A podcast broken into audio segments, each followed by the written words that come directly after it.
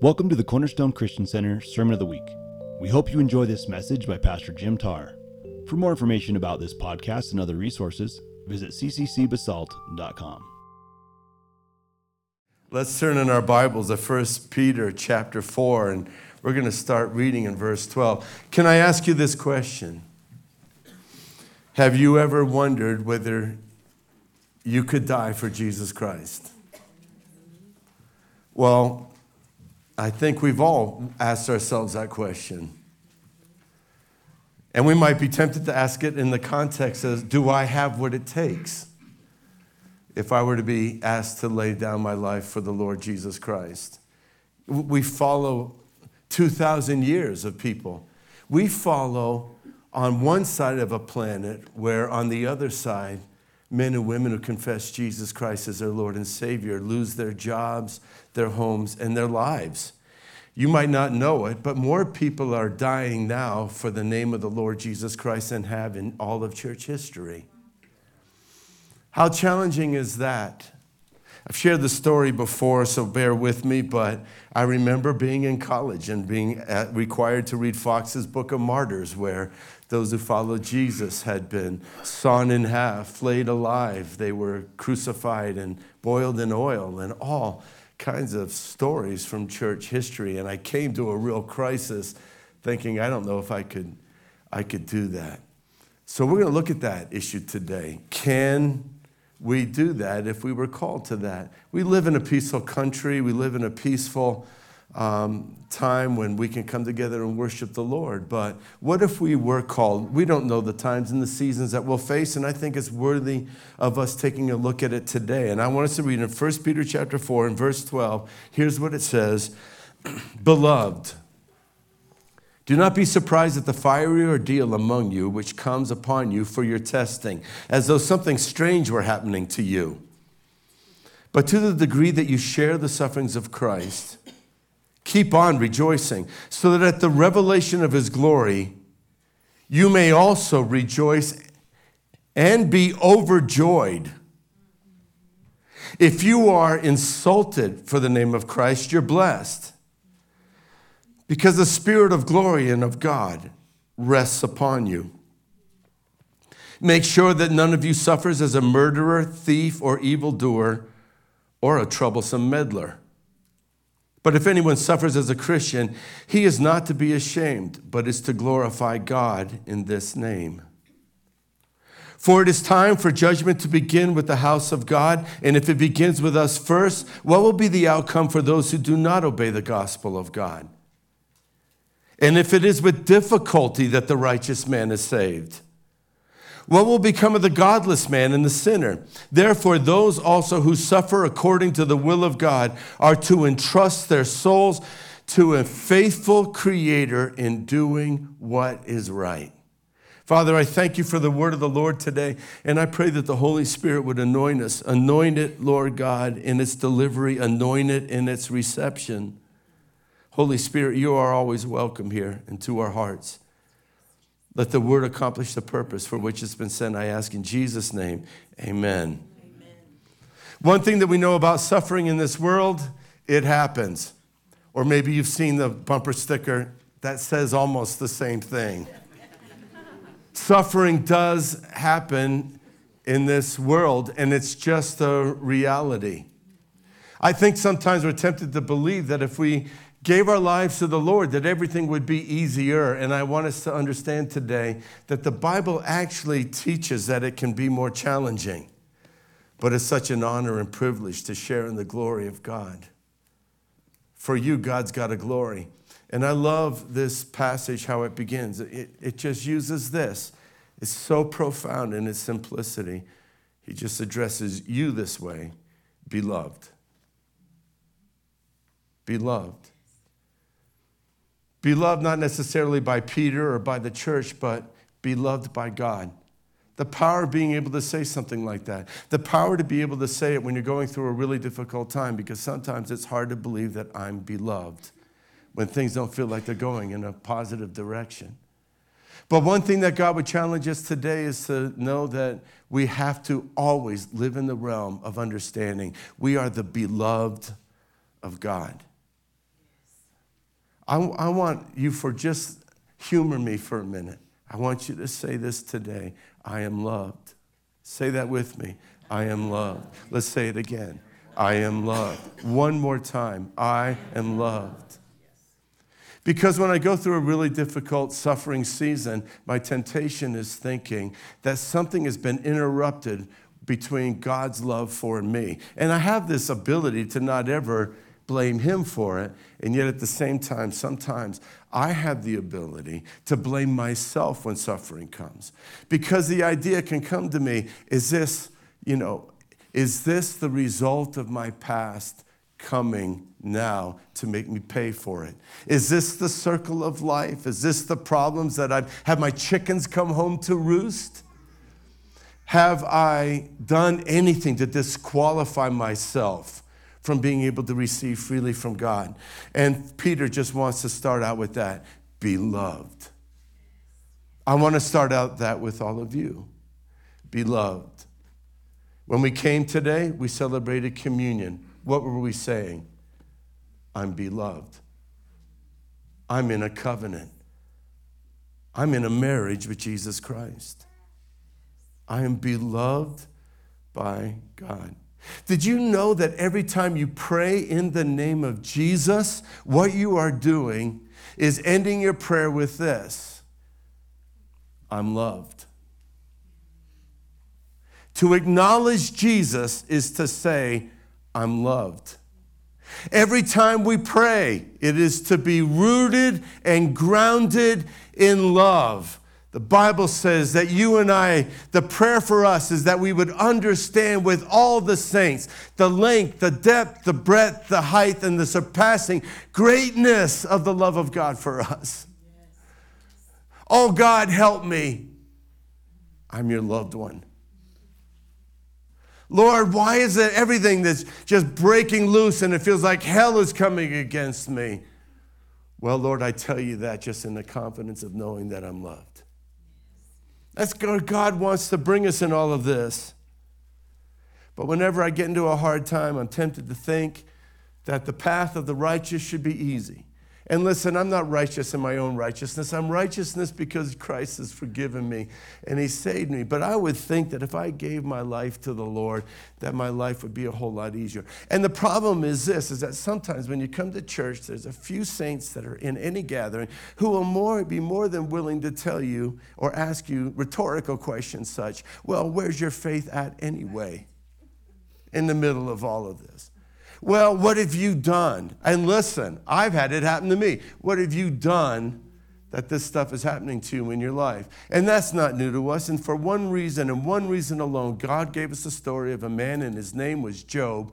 And this man named Job actually had heaven. From heaven, it was declared that he was a righteous man. He was righteous in his lifestyle in his pursuit of God. This man named Job wanted to do the right thing.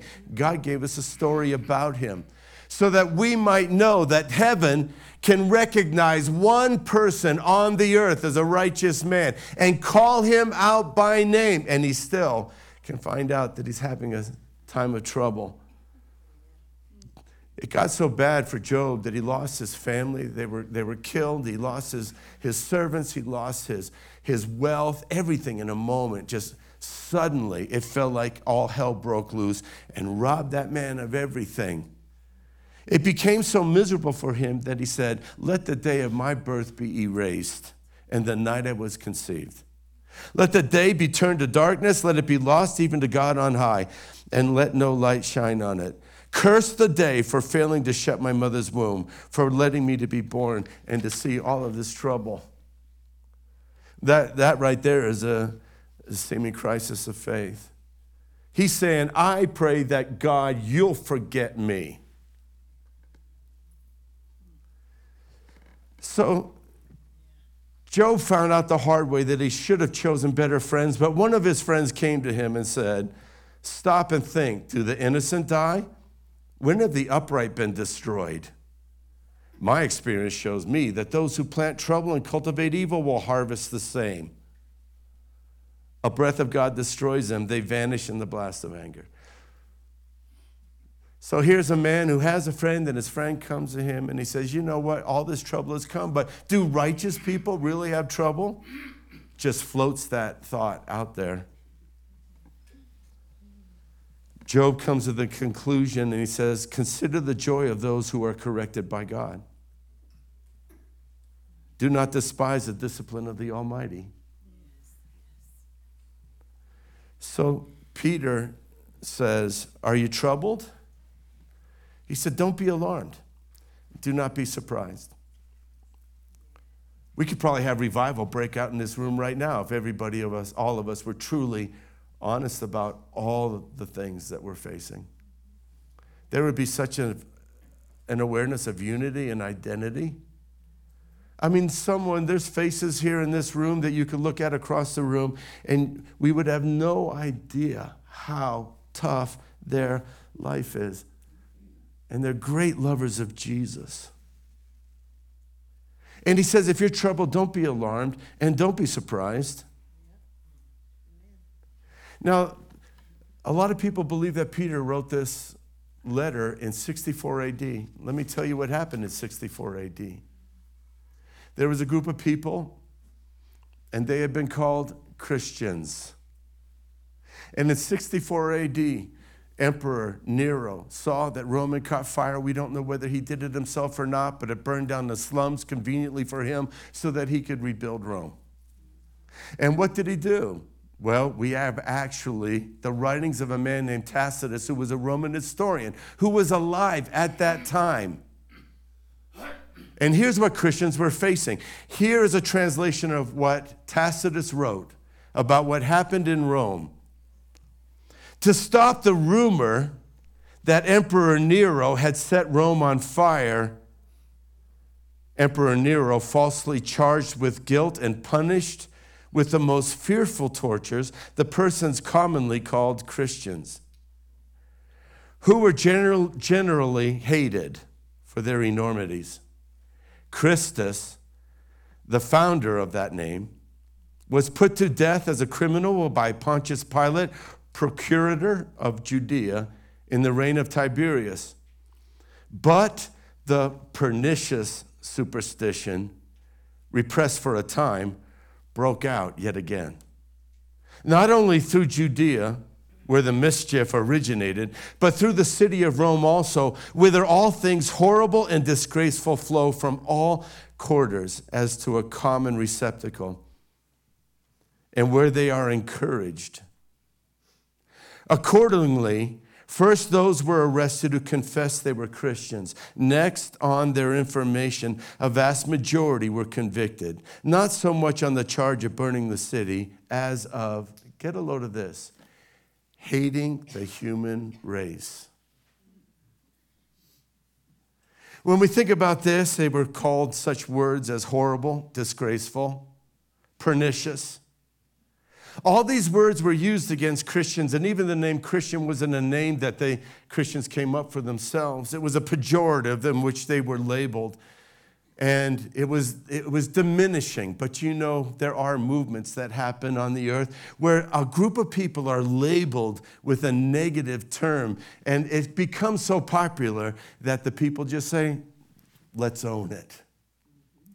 You've heard about the Quakers who would come together in church services where the power of God was so strong that they would begin to shake under the power of God. And the pejorative was raised up, the calling of them of Quakers. But eventually they just said, let's just own it. We're not ashamed of it. Same thing with this label of Christian. Let's just own it. We're not ashamed of it. As we think about that passage right here, we understand that they were accused of being called the hating, the haters of the human race. Even in our day, if you hold Christian values, you can be called haters. And it's the hardest thing to navigate. Understanding that our faith in Jesus Christ calls us to love the Lord our God with all our heart, soul, mind, and strength, and to love our neighbor as ourselves. And we don't even be, aren't even completely able to unwrap the reason for our values that God has given to us. And the mere broad brush of they're hateful, it hurts. It's exactly what was going on 2,000 years ago. In Acts chapter 11, verse 25, we really uh, read a little bit more about when the believers were first called Christians, because they like the word hagios, which means set apart ones, or what we have translated as saints. Not like saints that are unreachable or untouchable, but people declared holy by God in Acts 11 26. It refers to the very people that Peter is writing to. Would you listen to this and see how the story is unfolding? It says, So then those who were scattered because of the persecution that occurred in connection with Stephen, remember he was stoned in Jerusalem, they made their way to Phoenicia, Cyprus, and Antioch, speaking the word to no one except to Jews alone. But there were some of them men of Cyprus and Cyrene, who came to Antioch and began speaking to the Greeks as well, preaching the good news of the Lord Jesus Christ. Do you see what's happening here? But As the gospel was spreading by our Jewish disciples that were actually trained by Jesus, they're going out and their mode of, of operation was the same as Jesus go to the synagogue and declare the Messiah has come. But wait a minute, you know what happened? Some people from the Isle of Cyprus, they began to say, you know what? This doesn't just work for Jews, it works for Gentiles too. Get a load of that. They're getting born again, they're getting saved. They're coming under an awareness of the presence and the power of God. The Holy Spirit is falling on them, and they're receiving the power of the Holy Spirit. And so, in that town of Antioch, where it wasn't just Christians being, I'm sorry, Jews being invited to become Christians, but Gentiles as well. And in the interruption of all of that, they labeled them the Christ ones.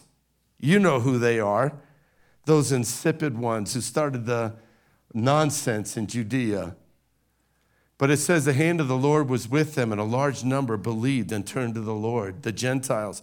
The news about them reached the ears of the church in Jerusalem, and they sent Barnabas off to Antioch. Then, when he arrived and witnessed the grace of God, he rejoiced and began to encourage them all with resolute heart to remain true to the Lord, for he was a good man and he was full of the Holy Spirit considerable numbers were added to the Lord, and he left for Tarsus to look for Saul. And when he found him, he brought him to Antioch. And for an entire year, they met with the church and taught considerable numbers of people. And the disciples were first called Christians in Antioch.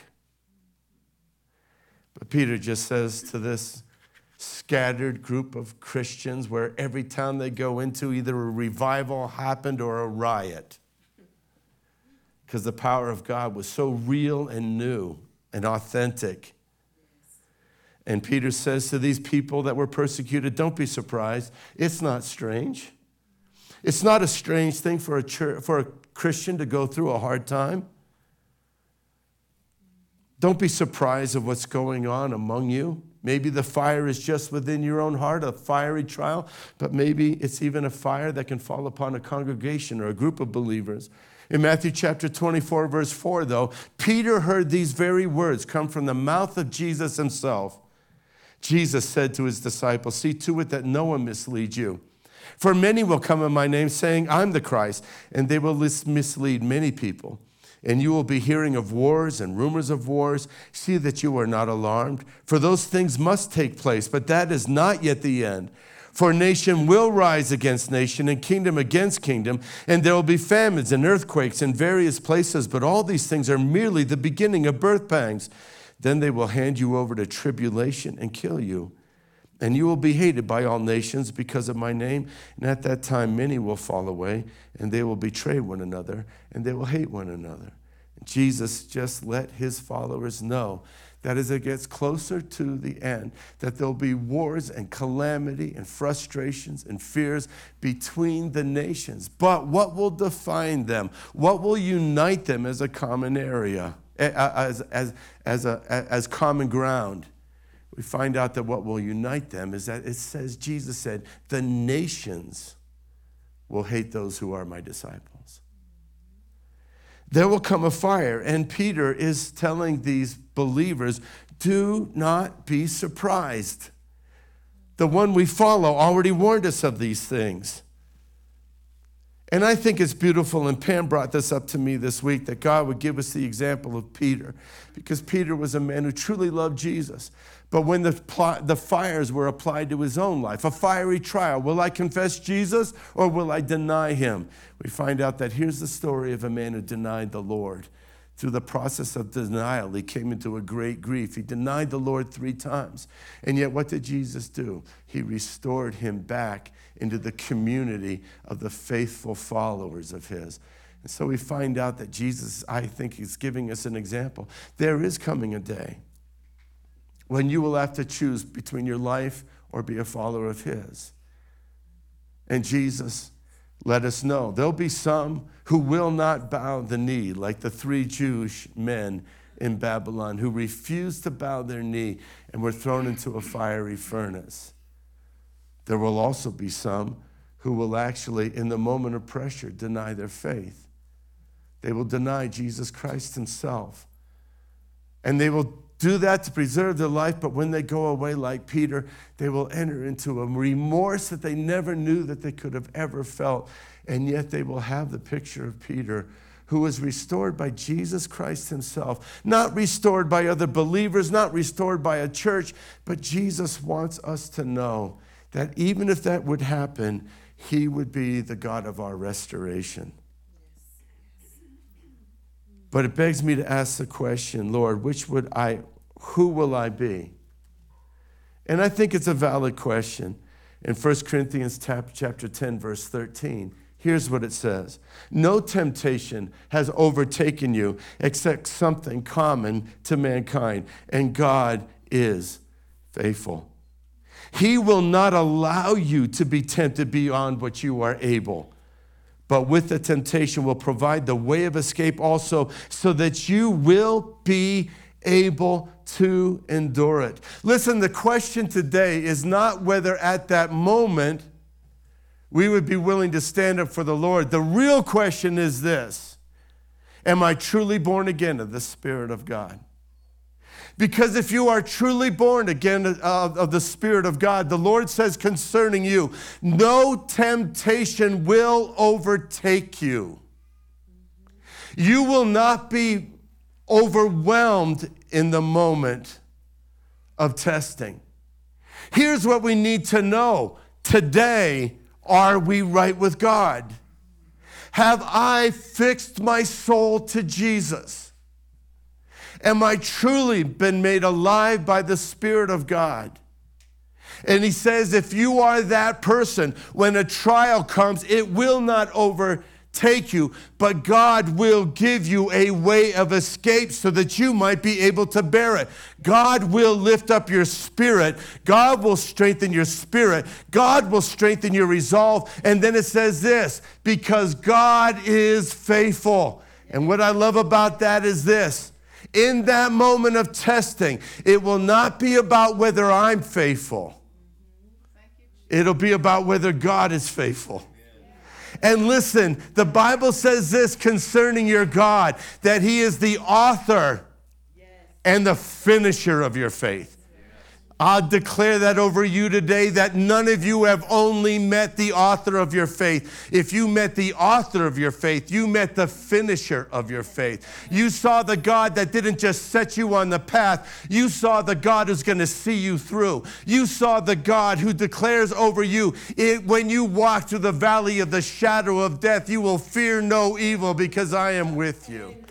That's the God we have. And I don't have to look to the future in fear and wondering, what if I sacrifice everything I believe in it for a momentary weakness? And God said, There's no temptation taking you, such as is common to man, and I will give you a way of escape, and you will be able to bear it. Amen. Amen. It is impossible to have met Jesus and ultimately deny him. What do I mean by that? I can no more deny Jesus because I've met him and experienced the Holy Spirit than I can deny the reality of my wife. That's the faith we have. Not according, he hasn't given to us our measure of faith, he's given us his measure of faith. We're going to endure. There's one question today for you. It's not whether you would stand up for Jesus. It's one question Am I born again today?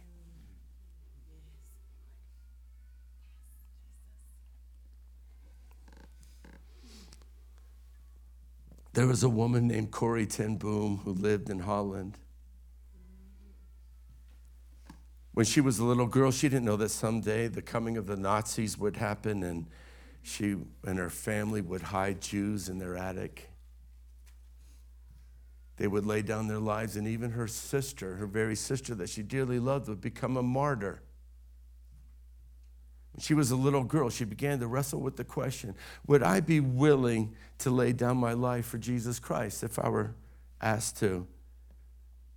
So one day, as a little girl, she said to her father, Daddy, I'm afraid that I will never be strong enough to be a martyr for Jesus Christ. Tell me, her father wisely responded, when you take a train trip from Haarlem to Amsterdam, when do I give you the money for the ticket? Three weeks before? No, Daddy, you give me the money for the ticket just before we get on the train. That is right, he replied. And so it is with God's strength. Our wise Father in heaven knows when you are going to need things too. Today, you don't need the strength to be a martyr, but as soon as you are called upon for the honor of facing death for Jesus, He will supply the strength you need just in time. She later spoke to an audience after she had gone through the concentration camp. Her sister died, but she didn't. She said, I took great comfort in my father's advice. Later, I had to suffer for Jesus in a Nazi concentration camp. He indeed gave me all the courage and power I needed. I would say that to you today. Jesus will give you all the courage and the power that you need. Jesus was very careful when he worded an admonition, when he worded an admonition to his followers, and he said, False Christs and false prophets will arise and will provide great signs and wonders so as to mislead, if possible, even the elect. To be the elect, Jesus is letting us know that we are the ones that have received the love of Jesus Christ. It's called our election because Jesus said we wouldn't have been able to come to him unless the Father had chosen us. To be a believer is to be elected by the Lord, elected to be sons and daughters of God. And Jesus said it's going to get really tough to know. People say, Messiah's here, Messiah's there, and they're going to work miracles on the earth. And they're going to say, oh, this man is equal to Jesus. He's the new manifestation of the Christ Spirit. It's fallen on another man. Follow him. And Jesus said, they, they will actually fool you. Well, they would have if it was possible. Once you've met Jesus, God is the one who keeps you, and it's not possible. Oh, for a season you might waver, for a season you might question, for a season you might wonder, but at the end of the day, God is preserving your faith, and He always will. So Peter says to us, the proof of your faith. In 1 Peter, we saw this when we first started reading the book, being more precious than gold which perishes, though tested by fire, may be found to result in praise, glory, and honor at the revelation of Jesus Christ. Believer, you and I need to understand that pressures can come like fire. Fire, fiery trials, Peter calls them. Not just, oh, a Christian can have a bad day. He says Christians can go through fiery trials. How can that be? Because, and we'll look at, we'll wrap up with this understanding because there is gold in you that Jesus died for, and he wants to test it by fire. Gold is refined in fire, and so are Christians the way you and I navigate the sufferings of Christ, because Peter said, You enter into the sufferings of Christ, will end up resulting in praise, glory, and honor at the revelation of Jesus Christ. Your actual life will be a hymn, a praise song, a worship moment in the presence of God. You will be a living worship to God. You will result to his praise and glory and honor In verse 13 of our text, it says, But to the degree, and I hate the idea of degrees when it comes to fiery trials, but to the degree that you share the sufferings of Christ, keep on rejoicing. Isn't it amazing? Fiery trials and degrees, you know? Is it 97 degrees? Is it 105? Is it 120? Is it 150 degrees, degrees? Or is it 212? Are things boiling? But the Lord just says this to the degree that you suffer is the result of the glory. So you ask yourselves this question why is it so hot? And because there's so much glory God wants to reveal in you. To the degree that you share the sufferings of Christ, keep on rejoicing, so that the revelation of his glory you may also rejoice and be overjoyed. Here is the key how to suffer for Christ well. And listen, I'm not just, I, want to keep us out of the context here. There's general sufferings in this world, but this is specifically dealing with the suffering that comes against you because you declare the name of Christian. And that scripture verse helps us to understand right there that the way to navigate suffering is to continually rejoice. To rejoice in the Lord. Paul knew about it. Rejoice in the Lord always. Not rejoice in the suffering, not rejoice in the circumstances, not rejoice in the price you're paying, because that just really stinks. But at the end of the day, those things are going to produce in you a rejoicing in the Lord. And the Lord says to us if you and I learn to rejoice in the furnace of life, that at the end of our lives we will be overtaken with joy. So, did you notice that we just read a scripture verse there that says that no temptation will overtake you? But here we find a scripture verse, but in the middle of a test, if you will just continually rejoice in the Lord, that at the end of your life you will be overtaken by joy. The Bible talks about a joy that is unexpressible and it's full of the glory of God. There's a joy in you that people look at you and they say, Man, there's heaven in that person's perspective of life. Your joy through the middle of the trial brings the revelation of Jesus Christ to a world that doesn't have the hope of Him. And he says in verse 14 if you're, if you're insulted for the name of Jesus, He's writing to people that they would just say, Oh, I wish it was just being insulted. We've been stoned, we've been chased, we've been kicked out of our homes, we lost our jobs, forced out of Jerusalem, our city, our homeland. We've lost everything. And what does Peter want to say here? Even if you're insulted, even if it's just an insult, you enter into the glory of the sufferings of Jesus Christ. And you can say to yourself, it's such a privilege and honor for, for a momentary insult and just saying, Jesus, I'm so glad that you've revealed yourself to me. Thank you so much, Jesus. Uh, thank you that they passed over me for the promotion because uh, being a Christian isn't very popular in the office. Thank you, Lord God, that when people know that I go to church, that they give me a side glance and ask you, why would you go there? And you just say, even if I'm insulted for the name of Christ, I'm blessed. When we can turn an insult into a blessing, he says, because of the spirit of glory and of God rests upon us.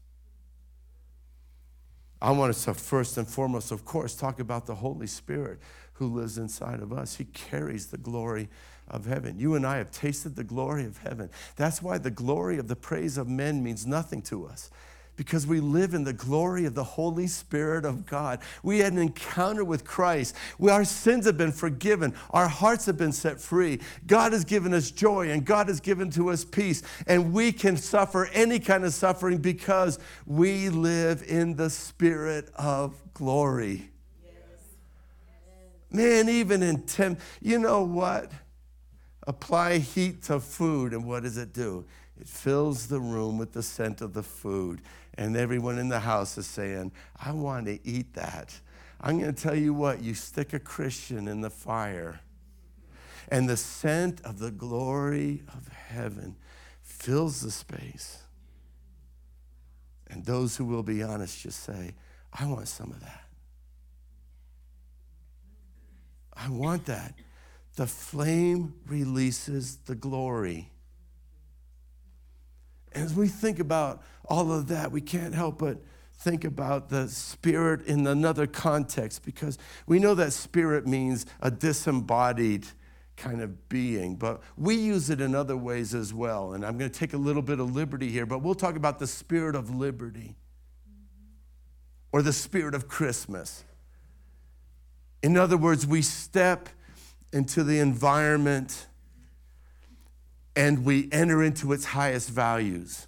You walk in the, oh, look, you can feel the spirit of Christmas in this place. And what did you mean? That the way the culture has defined Christmas looks like, the lights, the baubles, and all that kind of stuff. You say, oh, the spirit of Christmas. Spirit of liberty. You, you, a person gave a speech, and we said, wow, that was rousing in the spirit of liberty. In other words, we took the culture of, of liberty, and it was expressed in a beautiful way. And, and God would say to us is that when you and I go through a hard time, we can enter into the spirit of glory, the spirit of heaven's environment. Where the weight of God's presence fills all of it, and there's no need for the sun or the moon because the brightness of the Lamb of God fills the entire space. It's a beautiful thought. And do you know something? Even if you're insulted, just an insult, Jesus said it's a release of glory.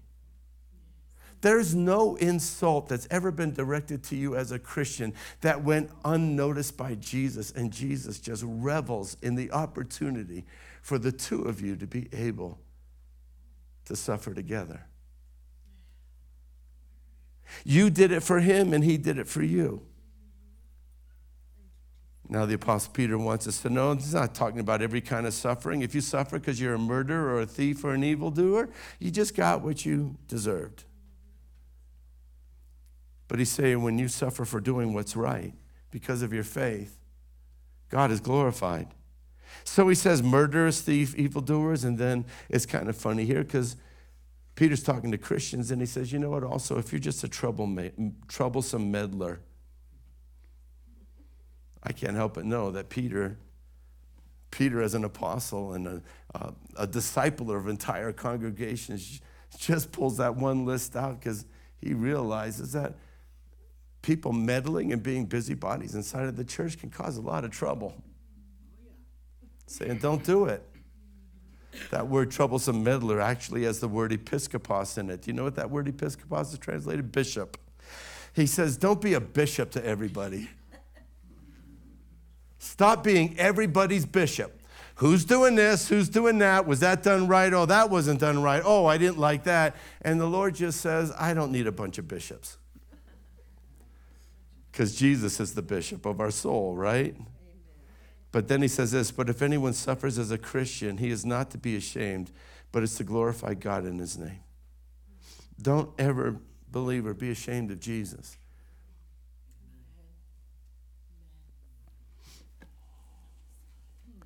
Because he's not ashamed of us.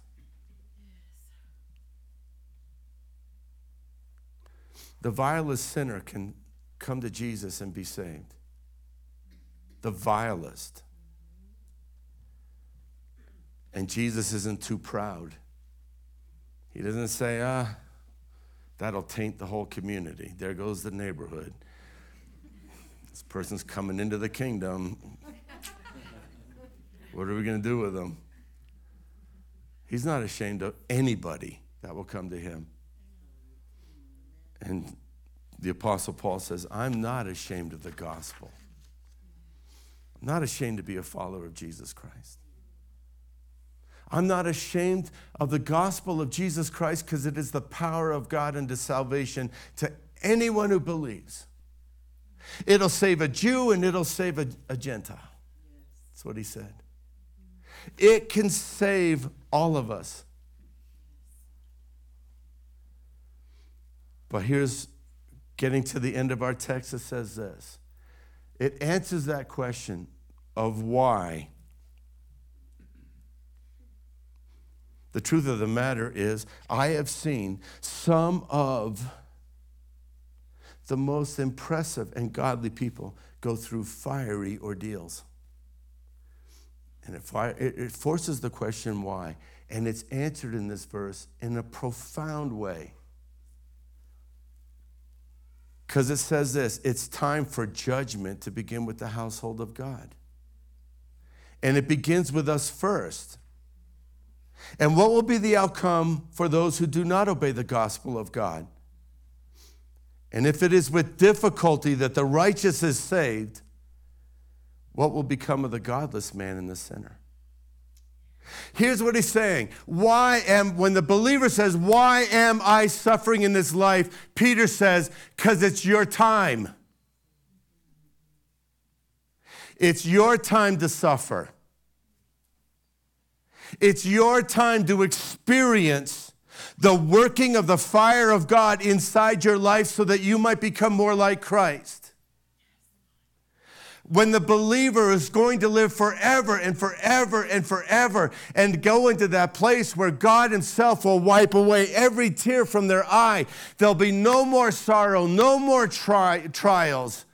None of, no more sickness, no more death. All the former things will pass away. When we enter into eternity, it will be the time where there is no suffering. But for the believer right now in this life is the only time in his eternal existence, in her eternal existence, where they can relate to the sufferings of Christ in order for God to gain the inheritance of the earth.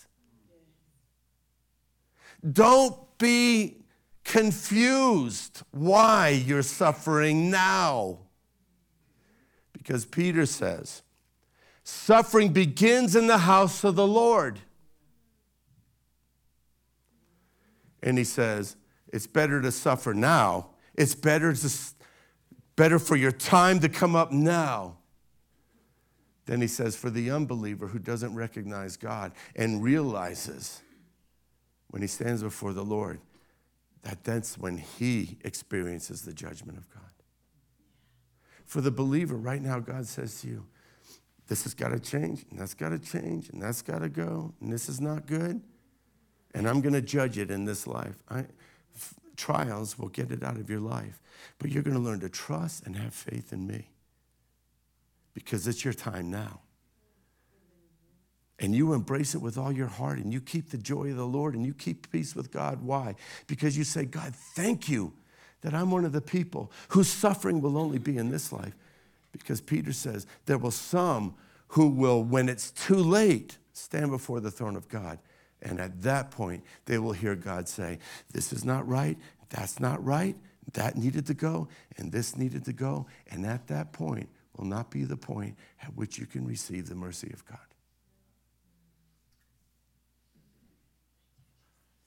I am so blessed to be disciplined by the Lord in this life because I don't want to be disciplined for all eternity. Can you say amen to that? Why am I suffering? Because God says, I love you and I'm sorry, but it's time. Now's the time for you. And I hope by the Spirit of God, I say that like the Spirit of God would say to you and, and to me, do it well Suffer well.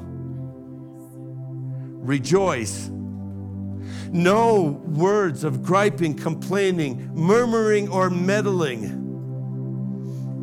Do it well. Because if you walk in the joy now, when Christ comes, you will be overtaken with joy. So he wraps up by saying this.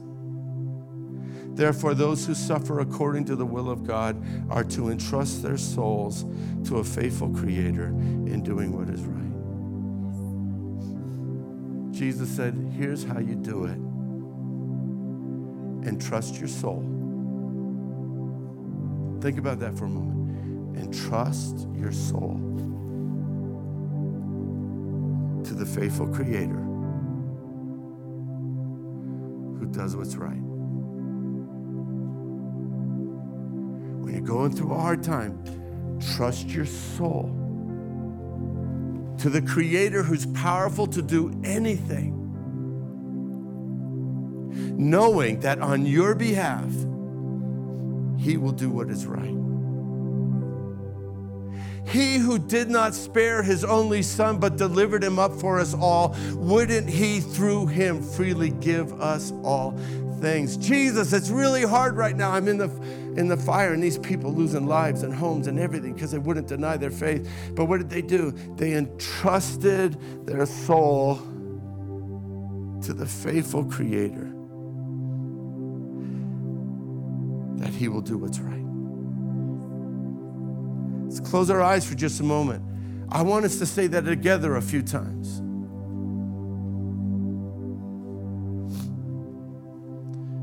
Say this with me. To you, O God, I trust my soul,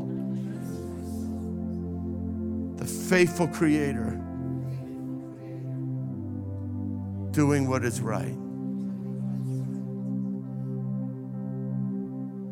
Say this I entrust my soul to the faithful Creator. He will do what is right. Let's do that one more time. I trust my soul. Say that. I trust my soul to the faithful Creator who will do what's right. Can you say amen to that? Let's all stand up.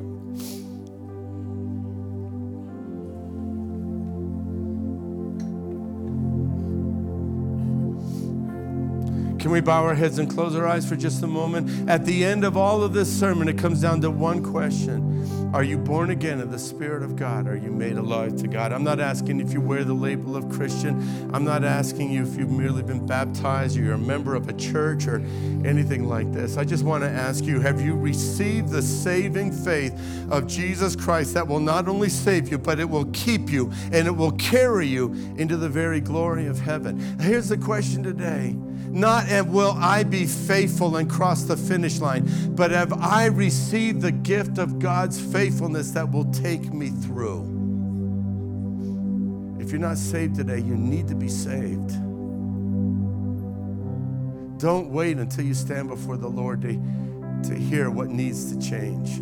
Let Him work in you in this life so that you're ready to enter into the glory of God's heaven. I'm not asking you today anything other than this. Do you know that you're saved? And if you say to me, Pastor Jim, I don't know that, and today I want to make it sure.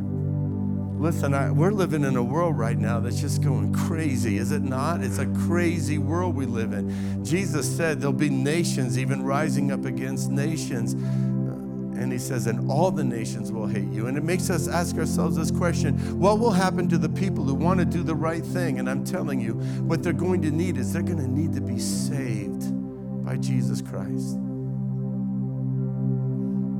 And if you're here and you don't know the Lord, I'm not, this is not a formula, but you might say to me, Pastor Jim, I don't even know how to be saved. I don't know how to get right with God if you'd say, I'd like to be included, and I'm including myself in a closing prayer. I'm including myself in a closing prayer. And by raising my hand, I am included in this prayer, giving my life to Jesus. I'm ready to confess my sins. I'm ready to confess my inadequacies and the things that hindered me from God. And I'm ready to make Jesus Christ my Lord and Savior. If you, that's you, I want you to raise your hand. And then if you raise your hand, I'm going to invite you to step out of your seat and come forward and stand here in the front. You don't have to say anything, you don't have to do anything, you don't even have to look at anybody. But Jesus said, If you confess me before men, I'll confess you before the Father. I want to say this as well. You might be standing here today and saying, People already think I'm a Christian. If I raise my hand and walk forward, they're going to say, What? I thought they were already saved. But the bottom line is this when we stand before the Lord, we will all see who was saved and who wasn't saved. I'd rather receive that correction in this life than to put it off and not be ready to meet the Lord. If you're here and you're saying, Pastor Jim, I want to meet Jesus today, would you lift up your hand? Just saying, I want to be saved today. I want to know that I know that I know that I'm right with God. I'm not asking you to do anything I didn't do. But when you ask yourself this question, do I know that I'm right with Jesus Christ? If you don't have a firm yes from the Lord, the Bible says the Holy Spirit will give you a firm yes. So just one more moment. I'm not pressuring you. The Holy Spirit's the pressure.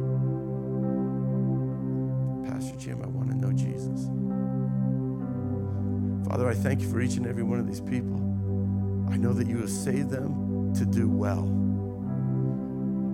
And that you have set before them a path of righteousness that they can walk in. I pray, Lord God, that when they leave this place, they leave in the joy of the Lord, the peace of God, and the confidence of their faith that you are the God that will keep them. I pray, Lord God, let them be strong in the Lord and in the power of his might. They'd have on the full of the armor of God. I pray they'd be steadfast and unmovable and always abounding in the work of the Lord.